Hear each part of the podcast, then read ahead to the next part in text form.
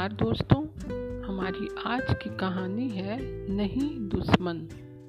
तो चलिए कहानी को शुरू करें। नहीं दुश्मन। शिखा जी अलगाव के बाद अपने दोनों बच्चों के साथ अपनी माँ सीता देवी के साथ रहने लगी थी। रहना तो वो अलग ही चाहती थी, पर इकलौती माँ की ममता की अवज्ञा ना कर सकी। बड़ा राजू था, कोई पाँच छः साल का। छोटा राकेश रहा होगा यही कोई तीन एक साल का। शिखा जी भी अच्छे पद पर थी। जहाँ तक सौम्यता का प्रश्न था, उसमें किसी तरह की कमी नहीं थी। सुंदर तो वो थी ही। लोगों को आश्चर्य होता था कि यह सब हुआ कैसे। रमाकांत बाबू भी आला दर्जे के शरीफ आदमी थे। इस बात की काफ़ी दिन तक चर्चा रही थी। यह दुर्घटना घट कैसे गई? इतनी अच्छी और सब जोड़ी बिछड़ कैसे गई? उसके बाद सालों पर साल गुजरते चले गए। किसी ने ना तो शिखा जी का कुछ कहते सुना और ना रमाकांत बाबू को। दोनों अलग अलग खुश और संपन्न। उनके मूड को देखकर लोगों की हिम्मत नहीं पड़ती थी कि कुछ पूछें। सुंदर बच्चे, अच्छे पद अच्छा स्वभाव।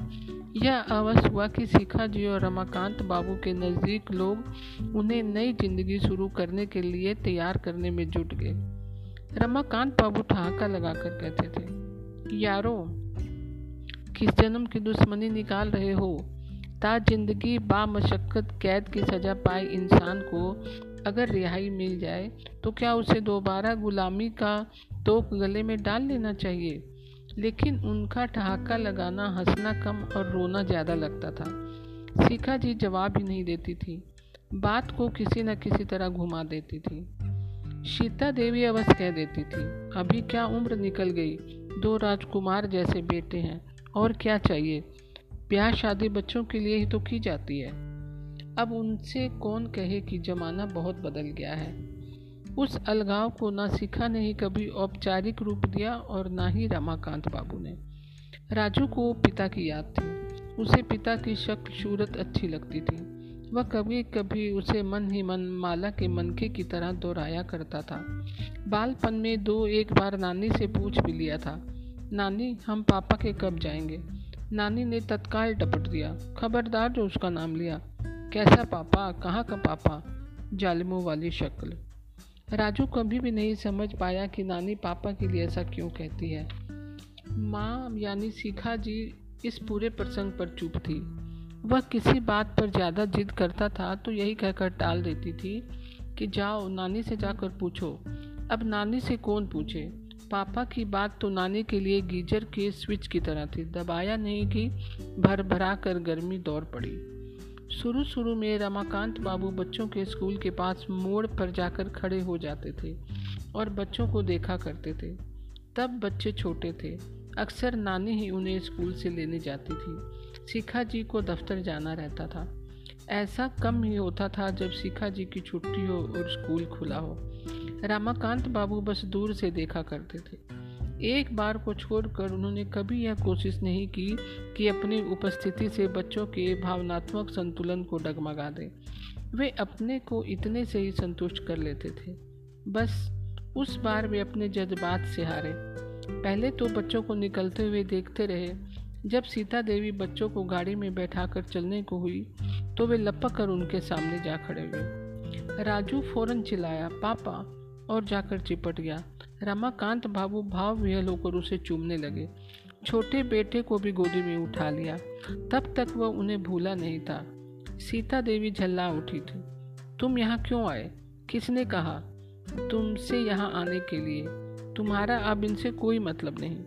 हालाँकि उनके मन में आया कि कह दे कि स्कूल किसी की व्यक्तिगत संपत्ति नहीं और ना तुम इसकी वल, वल्दियत पर ही कभी पेंसिल फेर पाओगी।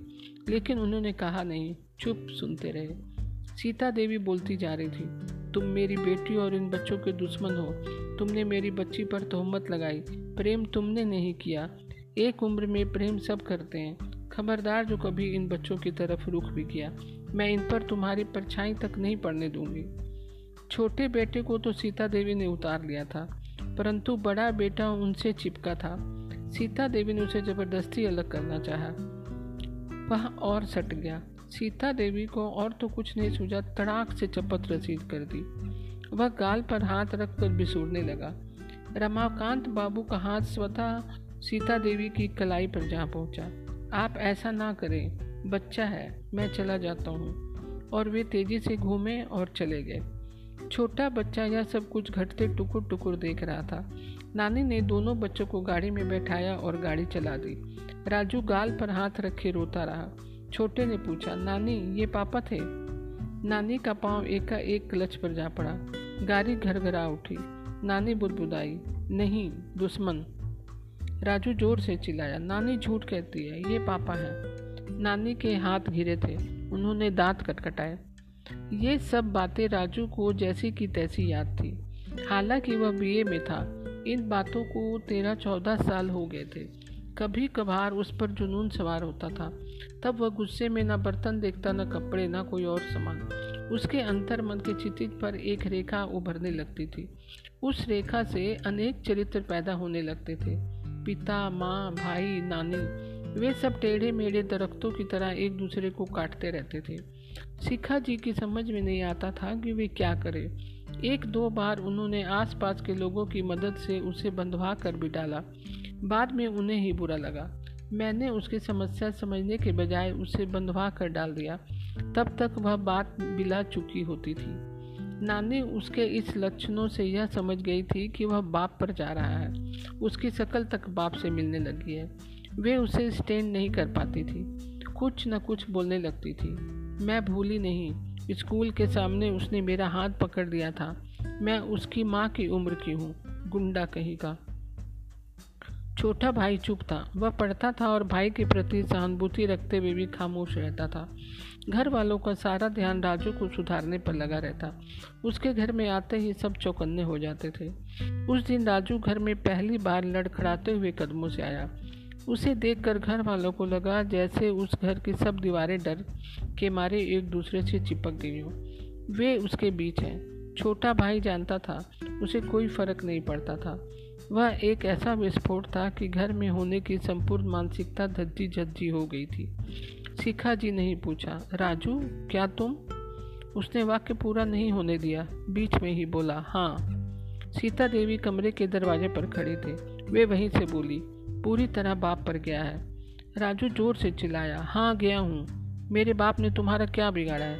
माँ क्या तुम्हारे ऊपर नहीं गई? शिखा जी अपने संतुलन को कायम रखा। फिर भी इतना तो कहा ही, बड़ों से और बड़ों के बारे में क्या इस तरह बोला करते हैं?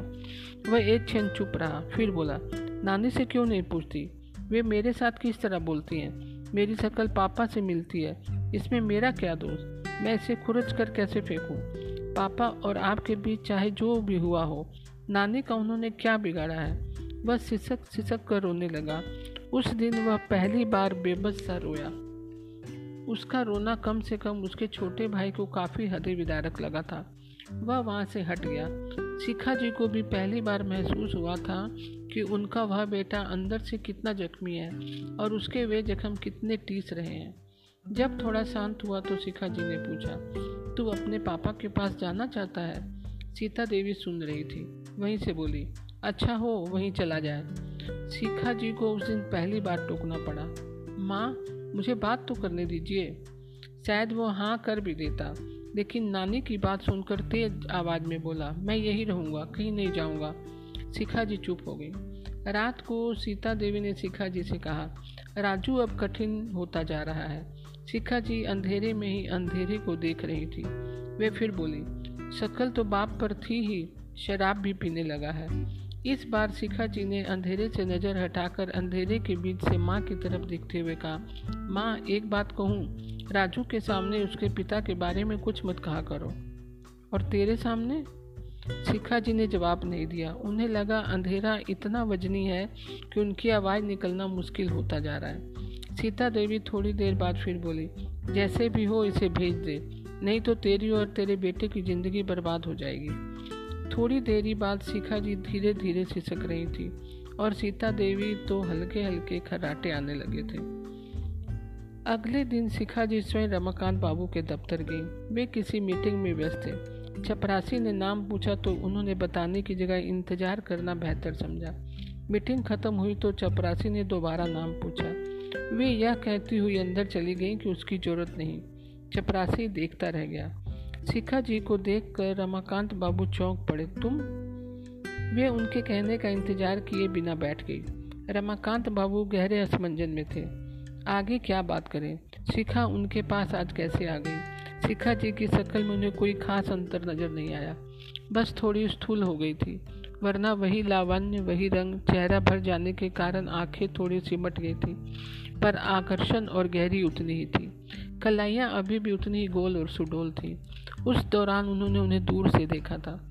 इतने नज़दीक से देखने का सालों बाद यह पहला अवसर आया। एकाएक उन्हें बच्चों का ध्यान आया। राजू और राकेश कैसे हैं? शिखा जी जैसे अंदर से बाहर आई हो। धीरे से बोली, ठीक है।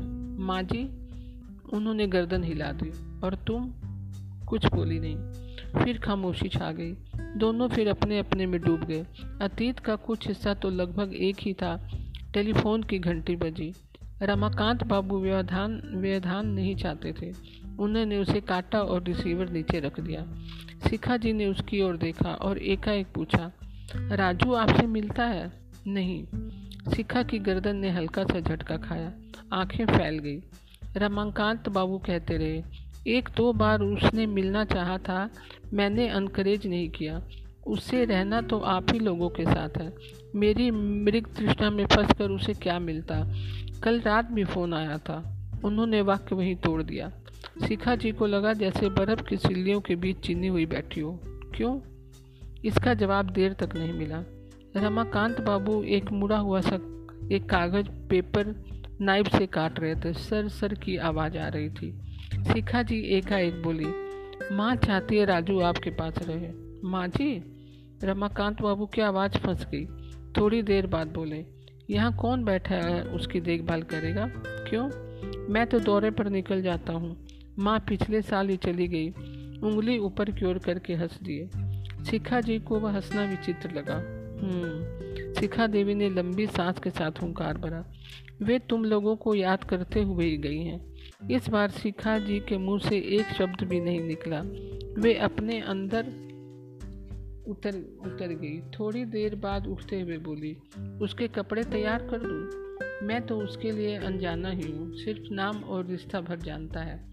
रमाकांत बाबू ने चश्मा उतारा। उन्हें लगा, शीशों पर उंगलियों के बहुत सारे निशान उभर आए तो फिर रमाकांत बाबू ने शिखा देवी की तरफ़ देखा।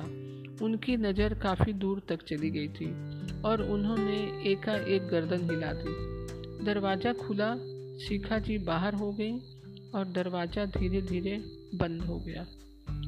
तो दोस्तों, आज की कहानी आपको कैसी लगी? मैं कल फिर एक नई कहानी के साथ उपस्थित होंगी। तब तक के लिए नमस्कार दोस्तों।